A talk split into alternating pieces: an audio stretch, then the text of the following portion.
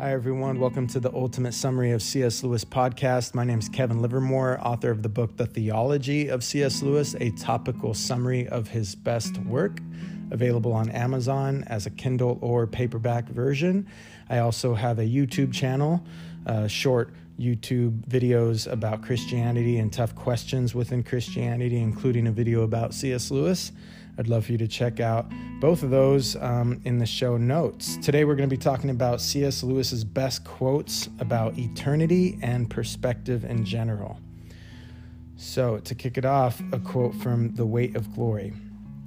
When all the suns and nebulae have passed away, each one of you will still be alive. In Mere Christianity, he says, You may forget that you are at every moment totally dependent on God. Again, in Mere Christianity, he says, If I find in myself desires which nothing in this world can satisfy, the only logical explanation is that I was made for another world. In The Magician's Nephew, a Chronicles of Narnia book, he says, What you see and what you hear depends a great deal on where you are standing. It also depends on what sort of person you are. In the collected letters of C.S. Lewis, he says, There are far, far better things ahead than any we leave behind. In the last battle, he says, All their life in this world and all their adventures in Narnia had only been the cover and the title page.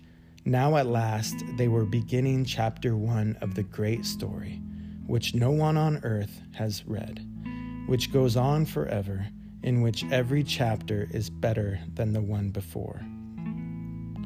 In The Weight of Glory, he says, The door on which we have been knocking all our lives will open at last.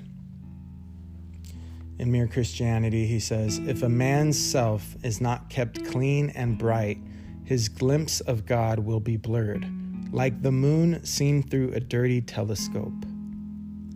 In the Screwtape Letters, he says, The past is frozen and no longer flows, and the present is all lit up with eternal rays.